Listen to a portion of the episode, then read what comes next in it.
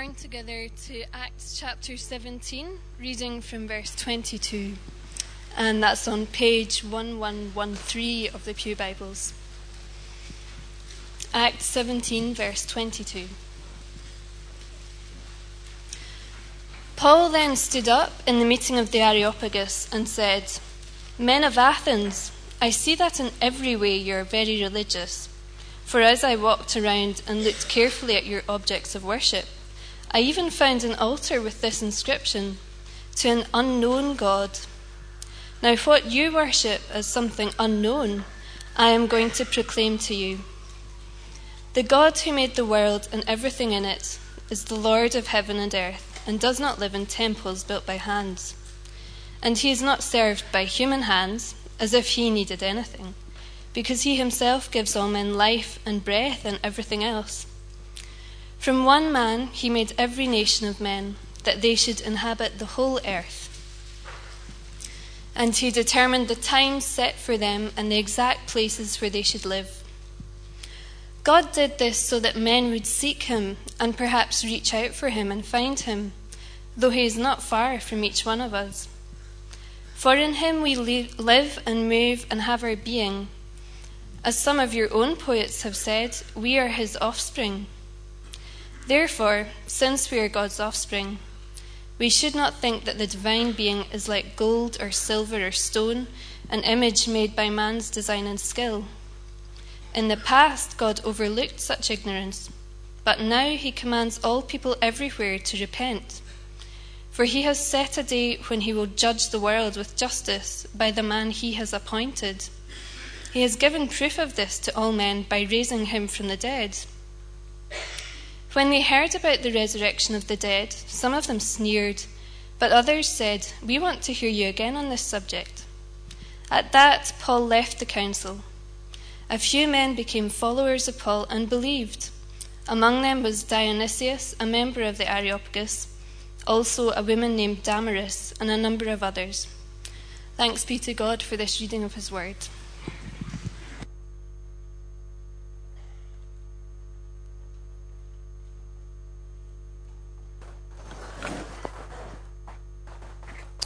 Thanks again, student team, for ably leading us.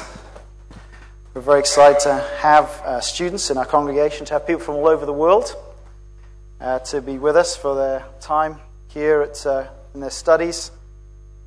And our hope really is that uh, your involvement in this church would equip you and encourage you and send you out with the gospel with greater clarity and ready to serve wherever the Lord uh, puts you.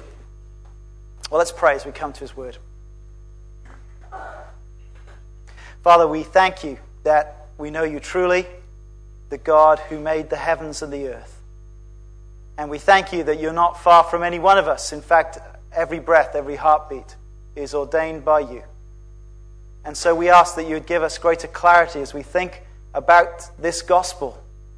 We think about the truth of your word. Please use it to shape our minds so that we would not be conformed to the world, but we would be transformed and renewed to live for you. We ask this in Christ's precious name. Amen.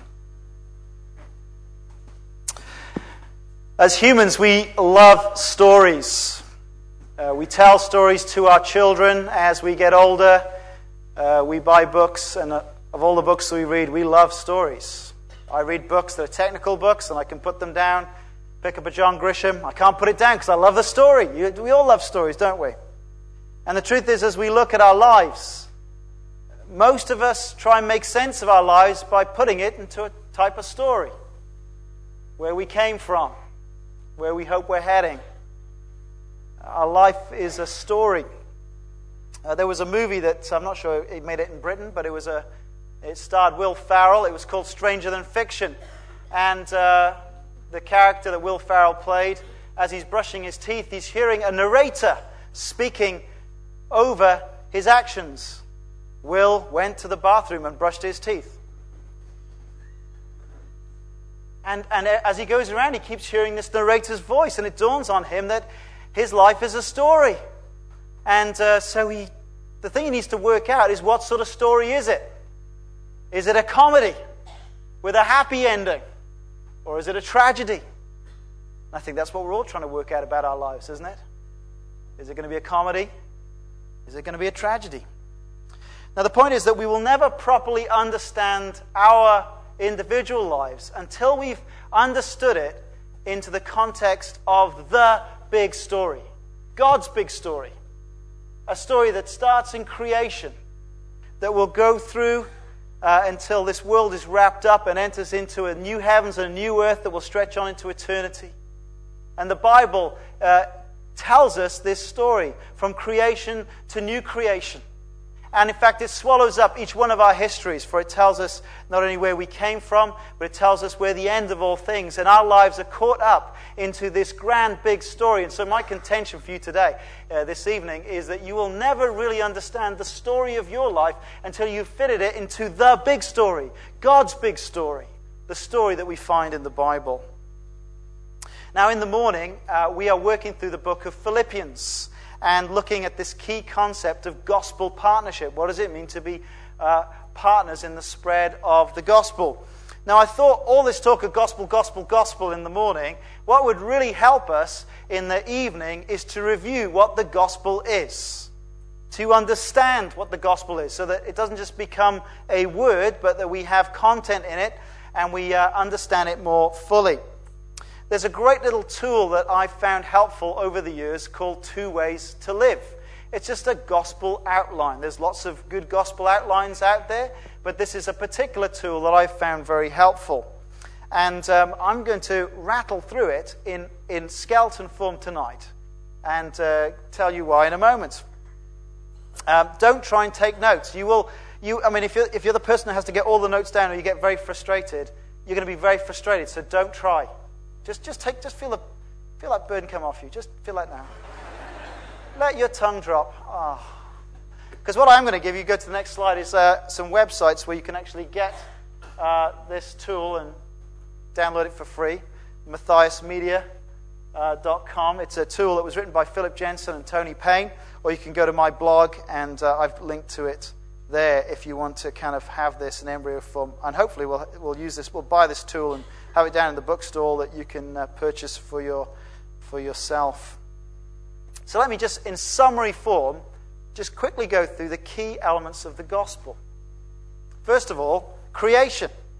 And that's what we're going to focus in on tonight creation. And uh, the, the message of the Bible is that God is the loving ruler of the world. He made the world, and He made us rulers of the world under Him. And it's many places we're going to see in a moment where the Bible says this. Here's one very key place Revelation 4, verse 11. You are worthy, our Lord and God, to receive glory and honor and power. For you created all things, and by your will they were created and have their being. But as we read on in the Bible, obviously things change. Sin comes in. How do we understand sin? Well, sin is essentially that we all reject the rule of God by trying to run life our own way without Him. Uh, that's the essence of sin. It is rebellion against God's rule. But the problem with that is that we're not very good at ruling ourselves or society or the world around us. In Romans 3, verse 10 to 12, it says this There is no one righteous, not even one. There is no one who understands, no one who seeks God. All have turned away. There's the uh, summary statement of the Bible. All have turned away from God. Now, what will God do about this rebellion?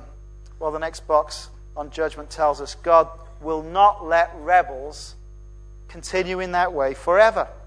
God's punishment for rebellion is death and judgment. Ultimately, God will be shown to be God. It says in Hebrews 9, verse 27, man is destined to die. We all know that. But this is what the verse tells us man is destined to die, and after that, to face judgment. There is judgment beyond death and accountability for our lives. Now, God's justice sounds very hard, but because of his love, next slide, uh, God has sent his Son into the world, the man Jesus Christ. If you read the, the gospel accounts, you'll see that Jesus always lived under God's rule.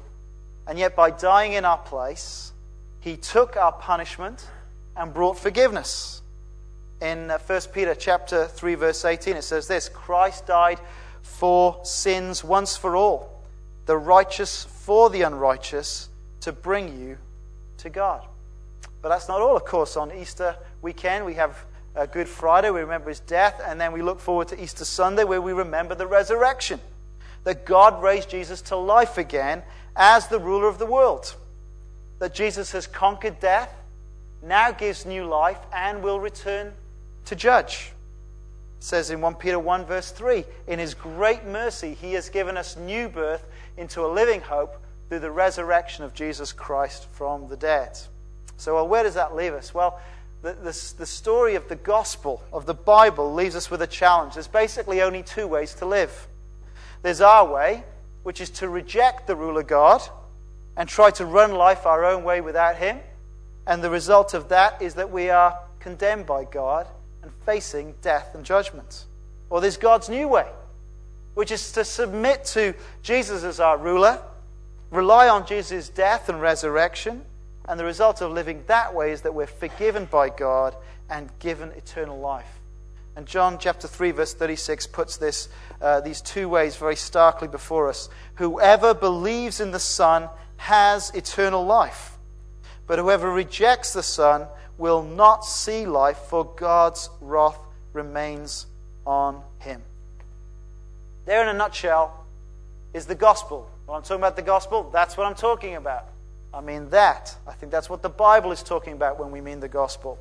And over the next seven e- uh, Sunday evening sessions, what we're going to do is going to look at the theology of each of these boxes to understand the logic of the gospel. And I'm greatly indebted to Tony Payne uh, and the talks that you can listen to if you get the training manual. As I say, we'll buy it and you can listen to it direct with an Aussie accent. The next two weeks, we're just going to focus on this first box and uh, the Bible's teaching on creation. I am not going to give a kind of systematic exposition of Acts 17. I look forward to doing that some other day. What I want to do today is give more of a, um, a, a talk than a sermon and survey the biblical material with you and try and press home the logic of the gospel. And tonight we're going to think about this aspect of God being the creator. And next week we're going to look at what it means for man to be the created. Well, to understand the gospel of Jesus Christ, this message of the Bible, we have to start with God. Now, we live in a time, don't we, a very multicultural society with so many different concepts of God or gods or no God. And so when we speak to people about the, the good news of Jesus, I think we have to start at this base foundational level and talk about what we mean when we say God.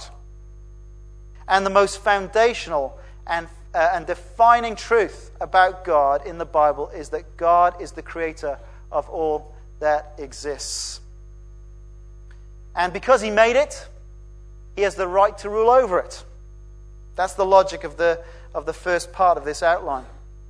Now, this, this is taught all through scriptures, isn't it? I mean, an elementary Sunday school education will give you unlimited lists of uh, verses here. Think about Genesis 1, verse 1. In the beginning, God created the heavens and the earth. This is the, the prime statement that we have to grapple with as we think about life. In the beginning, God created the heavens and the earth.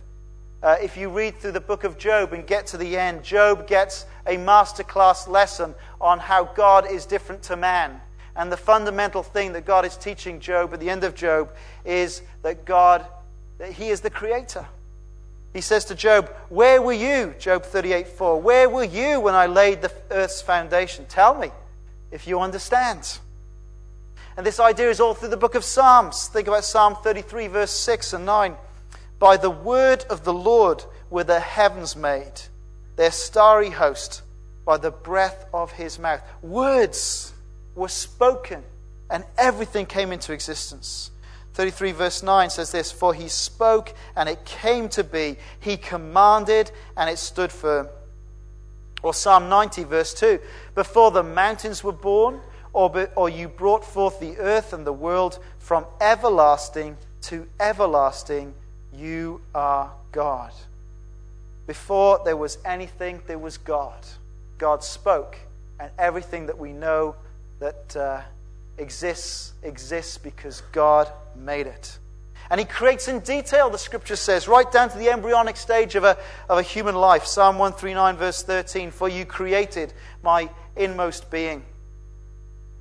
You knit me together in my mother's womb. You go on and read to the uh, Old Testament prophets of Isaiah and Jeremiah, and you'll see over and over again this attack of, of the false, empty religions of the other nations and the utter foolishness of idolatry. Think about this from Jeremiah 10. Tell me this these gods who did not make the heavens and the earth will perish from the earth and from under the heavens. Verse 12 But God made the earth by his power he founded the world by his wisdom and stretched out the heavens by his understanding. You get on to the New Testament, and uh, as you read of the preaching of the apostles to fellow Jews, they didn't really bother covering this basic teaching. That was a given. The Jewish people had their scriptures, they understood that God was the creator. But it's very interesting when the apostles go to preach to the non Jewish people, to pagan people, to Gentile people, uh, this fact of God being the creator becomes a part of the gospel presentation. So in Acts 14, when Paul turns up in Lystra and they um, see a miracle and they assume that he and Barnabas are, are gods and they come to make sacrifices to them, Paul says this to them Men, why are you doing this? We too are only men, human like you. We are bringing you good news, telling you to turn from these worthless things to the living God who made heaven and earth and sea and everything in them. You see, this is the God we're talking about, the God who made everything. Or in Acts 17, as it was read to us this evening, uh, uh, verse 24 The God who made the world and everything in it is the Lord of heaven and earth and does not live in temples built by hands. This is a foundational understanding of what we're talking about when we're talking about God. And the Bible's teaching, too, is that God made it all out of nothing. Uh, he did not uh, start with material and craft something out of it. You can read some of the uh, old religions of the ancient Near East, and they talk about chopping up gods and making them into other things, and they create stuff out of stuff. Well, that's not what the Bible teaches. The Bible teaches that God created everything out of nothing. And if you like Latin, there it is there. I'm not even sure how to pronounce it. Ex nihilo? I, I don't know. Listen to the Hebrews 11, verse 3. By faith, we understand that the universe was formed at God's command, so that what is seen was not made out of what was visible. Or John 1, verse 3, speaking of Jesus as the pre incarnate Word of God, it says this Through him, through Jesus, all things were made. Without him, nothing was made that has been made. Also, uh, Scripture teaches that God created this world in a purposeful way. Uh, it wasn't that sort of God bumped into something and suddenly the creation sprang accidentally and, oh, what was that? No, God did it very intentionally, very purposefully. And it's shown over and over again in the opening chapter of Genesis as you have this repeated refrain it was good. No, God created with purpose, it has value, it is good. And what it does is, is that rules out the denial of the physical world. Some people and some philosophies and religions see that matter is inherently evil. If it's physical, it's wrong. Well, that's not what the Bible teaches. Our human physical experience does not contaminate us uh, as, uh, from knowing God. Uh, all those forms of self denying asceticism that seems to treat our flesh as if it's the problem, according to the Bible, according to 1 Timothy, is the doctrine of demons. It's wrong. And also, not only is it purposeful, but the Bible says that all of creation reveals God's glory. Psalm 19 The heavens declare the glory of God, and the sky above proclaim his handiwork. Or Romans 1, verse 18 to 20. Since what may be known about God is plain to them, because God has made it plain to them. For since the creation of the world, God's invisible qualities, his eternal power and divine nature have been clearly seen, being understood from what has been made, so that men are without excuse. You see, though, uh, if you're a student here today and you're studying science, I want to say you, you've got a great subject. To study in about anything in this world is a marvelous opportunity to glorify God. to uh, consider the universe that He has made, to see it as His handiwork, to see uh, how it reflects on the majesty and the beauty of God in every uh, massive fact of the billions of galaxies with billions of stars, uh, stars as you look out in a telescope, or whether you look down um, a, a tiny microscope or an electron microscope and see at the microscopic atomic level the order and beauty of what is there. It is an opportunity to glorify God as we see all that He has done and say, Thank you, God. To glorify Him as we enjoy the world that He has made. Revelation 4, verse 11, makes this exact point, doesn't it? You are worthy, our Lord and God, to receive glory and honor and power, for you created all things. See, He's worthy of that because He created the whole thing. And isn't it an awesome world we live in? You know, swim down the, around the Great Barrier Reef, ski down the Rockies, go for a walk in the Cairngorms, look around you. Look at the view out from Leith. It's just a stunning, beautiful world, and it reflects of the glory and grandeur of God. But there's a second aspect to God as creator that you see in the Bible, and it's the next slide that God is also the loving ruler of all things. Again, that's in Revelation 4, verse 11. You are worthy, our Lord and God, to receive glory and honor and power, for you created all things, and by your will they were created and have their being. God is worthy to be worshipped and honored and praised because, in fact, everything just is holding together right now because God has chosen to keep everything together. Now, here's the logic God is the ruler over all because He made it all. It's as simple as that. He made it, and his, this, this rightfully establishes his rule over all of it. We owe him submission, honor, thanks, and glory. Do you know that? Every one of us here oh God submission, honor, thanks, and we owe uh, to give him praise and glory, not simply because he's bigger than us, and more powerful than us. Of course, that's true. Not simply because he's, he's uh, so marvelous and holy and good, which of course is that's true, but because of this fact, he created us. We are his creation, his very handiwork. He owns us. He provides for us. He sustains us. He rules us. The Bible says his rule is continual and ongoing. Uh, the world is not a natural machine. Uh, the God of the deist who has wound everything up and then gone off for a cruise somewhere and uh, is disinterested in the world that he has made. He is not far removed from this world. He's not disinterested. He's not remote, an absentee landlord. No, God continues to rule and supervise all things, the scriptures say. Listen to Job 12, verse 10. In his hand is the life of every creature, in his hand, and the breath of all mankind.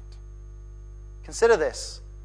If you breathe another breath, it's because God has granted you the privilege to that breath. if God should choose right now that you would stop breathing, that's it. You've got about three minutes, I think, for your brain to run out of oxygen. God controls every breath. He gives us the privilege to breathe or not. Psalm 145, verse 15 and 16 says this The eyes of all look to you, and you give them their food at the proper time. You open your hand and satisfy the desires of every living thing. In Hebrews 1, verse 3, it says this The Son is the radiance, speaking of Jesus, that Jesus is the radiance of God's glory and the exact representation of his being, sustaining all things by his powerful word. The very cosmos is being held together by the powerful word of the Sun, the Bible says. Oh, not the Sun newspaper. They'd like to think they change things, don't they? They think they can control the government. Naughty, naughty. No, I mean the Son, S O N.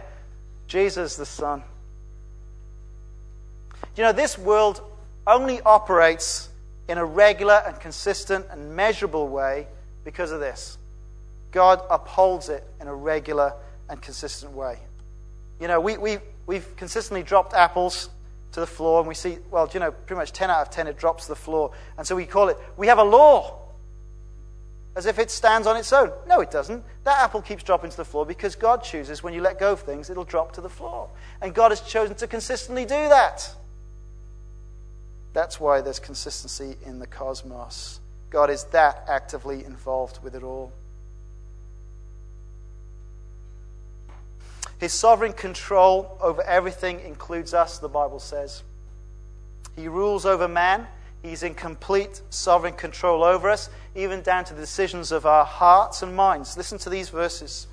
If you've got a problem with this, you haven't got a problem with me, you've got a problem with the Bible. Look at this Proverbs 12, verse 1. The king's heart is in the hand of the Lord, he directs it like a watercourse wherever he pleases. That's quite a stunning verse, isn't it? The king's heart is in the hand of the Lord. He directs it like a watercourse wherever he pleases.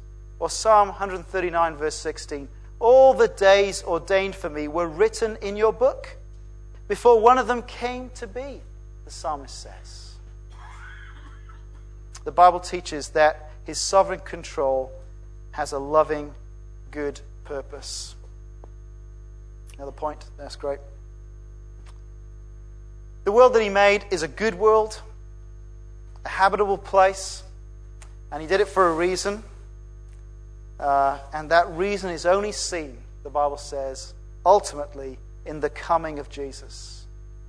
The New Testament says that Jesus was not only the agent of creation, as the divine word in John 1, but he's the, the reason for it. Listen to Colossians 1, verse 16. For by him, for by uh, Jesus, all things were created, things in heaven and on earth, visible and invisible, whether thrones or powers or rulers or authorities. All things were created by him and for him. That's an amazing statement when you think about it, isn't it? What, what, why is this world here? What's this all about? Well, this world was made by Jesus, the one we know as Jesus of Nazareth, who existed before the creation of the world. He made it. God made it through his Son. It was created by him, and it was created for him. This creation was made for Jesus. You were made for Jesus. God created the world for man and the ultimate man for whom it was made, and who now rules it, is Jesus Christ. That's what the Bible teaches. Now, there are lots of radically different alternatives out there, aren't there? Let's consider some of them. The one that's uh, most popular, I guess, is materialism or accidentalism. And this is a view of reality that stuff, matter, is all that exists. You know, stuff is eternal, it's always been there. And despite even the smallest child knowing that you find something and you say, well, Where did this come from? Who made this? No, you know, these clever people say, Oh, no, this always existed. Right? But that's the view, isn't it? All there is is stuff. No God, no creator, therefore no ruler. And actually, it's just matter plus time plus chance. And here we are wearing jumpers and coats and sitting on a pew in an electricity lit building. Absolutely, totally random. Now, of course, the, the good thing about that, it makes me answerable to no one. Well, I can do whatever I want. There's no God, there's no maker, there's no ruler. Well, I can do whatever I want. But of course, it's a terrible idea, isn't it? Because it makes the world and us completely meaningless. If we follow the logic of this to its ultimate point, there is no purpose, there is no point. Our life, your life, is utterly meaningless. If you're thinking about your life as a story, give up. It's random and pointless. That is where materialism takes you. See, once you have a maker, you're responsible, aren't you? You're responsible to your maker. Another alternative is mysticism. And uh, really, that views the, uh, the non physical world, the spiritual world, as the real world. And the physical one that we see is inherently evil or even it's unreal. You know, if you're a Buddhist and you want to deal with problems, you know, if you're hungry, that's because you want food. Get rid of the desire for food, and you won't be hungry. There's the logic of Buddhism. Uh, try to get to that place, lots of Eastern religions say, where you will uh, just sort of merge into some eternal consciousness of nirvana and out of this bodily existence. And there's lots of New Age versions of that. There's even some versions in Christian science, I think. Well, that view, according to the Bible, is a demonic alternative because the Bible says creation is good. Listen to 1 Timothy chapter 4, verse 4. For everything God created is good, and nothing is to be rejected if it is received with thanksgiving, because it is consecrated by the word of God and prayer. God, it says in 1 Timothy 6:17, is the one who richly provides us with everything for our enjoyment. Do you have a perspective of God in that way? Why has God made this stunningly beautiful world with all the fabulous things we can enjoy? He has made it for our enjoyment. He is a good God. He knows how to give good gifts, and He's given it to us for our enjoyment. That is the Christian view that uh, enjoys and celebrates life and consecrates it with thanksgiving to God. Or there's the view of deism. That view that uh, Creation is a machine that runs on without any involvement of God. It's the God of the philosophers, but it's not the God of the Bible. Um, this, this view of God only sees God turning up when he dabbles his fingers into the machine and does a miracle. So it's only looking for God in the miracles. And there are some Christians who only see God at work when something miraculous happens. That's a sort of a pseudo deist position. But the Bible says this God knows when the sparrow falls. He knows the number of hairs on our head and the decreasing number of them. Uh, yes, he parted the Red Sea, but it's interesting as you read the Exodus account, he causes a great wind to push the waters back so they can, dry, they can cross on dry land. God is a God who uses the forces and realities of nature to achieve his purposes. God is actively involved in the everyday stuff of life. That's the picture the Bible has. He is active in all his creation. And this raises, uh, of course, one big problem that instantly jumps to mind is the problem of evil. And when people raise the problem of evil with us, uh, the thing we have to see is it's a great question. If they're asking the question about the problem of evil, it means that they're on side with us. It means that they have an expectation that this world should be good and so they feel aggrieved when it's not. And of course, if you're just a materialist, an accidentalist, um, you have no good reason to think that the world should be any different. You know, if something bad and evil happens, well, don't complain. You're just an accident. You know, we, that's it. It's a dumb question if you believe that there is no God and it's all accidental. Secondly, if evil is um, if it, if it is out of place, if we, if we have a view of the world that actually this is not the way the world should be, then it does raise the question what are we going to do about it? What can be done about it? And at that point, that is a great question for us who understand the good news about Jesus, because the message of the gospel is that God has done something about it. We haven't got all the answers to the problem of suffering, but we have the most profound answers that you'll find in any religion or philosophy that is out there. And it is the true answer. God has done something amazing about the problem of evil in sending his son. So, this evening, I just want to close with this that the, the, the, doctrine of creation is a fundamental doctrine that we've got to get in our heads I think that we've got to communicate as we talk about the gospel with people. The fact of creation establishes his relationship with the world, doesn't it? Because he is the all powerful creator uh, of all things, he's the ruler of all things. Do you see the logic? It's just unbreakable, isn't it?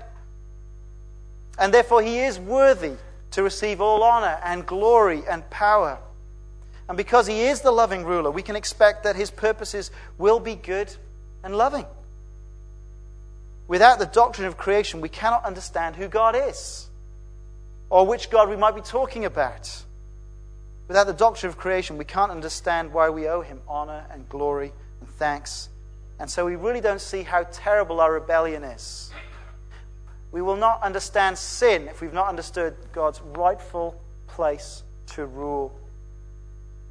And without understanding the special place of man in creation, which we're going to look at next week, they will not understand how it prepares us for the man, Jesus Christ, the man who will, really, who will really rule the world and bring God's purposes to completion. Where have you come from? You were created by a loving and purposeful God. Does my life, which seem out of control, is it out of control? No, God is at work in your life. In fact, the fact that you are here this evening is an indication that God is at work in your life and He is drawing you to Himself. My friends, it really is the best news on the planet, isn't it? Let's pray.